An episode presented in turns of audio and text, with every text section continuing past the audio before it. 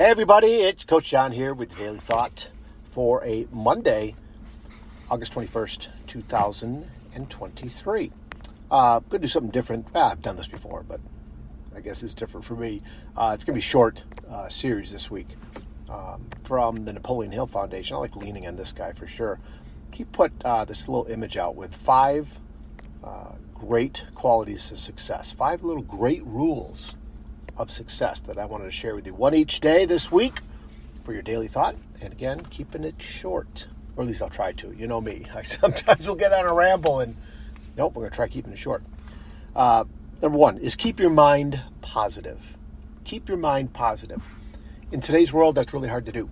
Um, I'm trying to find more and more of this every day. I'm trying to find ways of when I feel myself going negative or I start saying negative, acting negative, which happens every day. All right. I'm trying to pull myself out of that quicker. I'm trying to find stuff to remind me. That's why I love taking snapshots of these things. Uh, Napoleon Hill, uh, whether it's on Twitter or uh, Instagram or whatever. I love grabbing these little snippets to remind myself. So, again, find those things to keep your mind positive. When you start feeling yourself going negative, when you start watching something, listening to something, somebody's going off, find little triggers, little things on your phone, since we have them with us all the time, to keep your mind positive, right?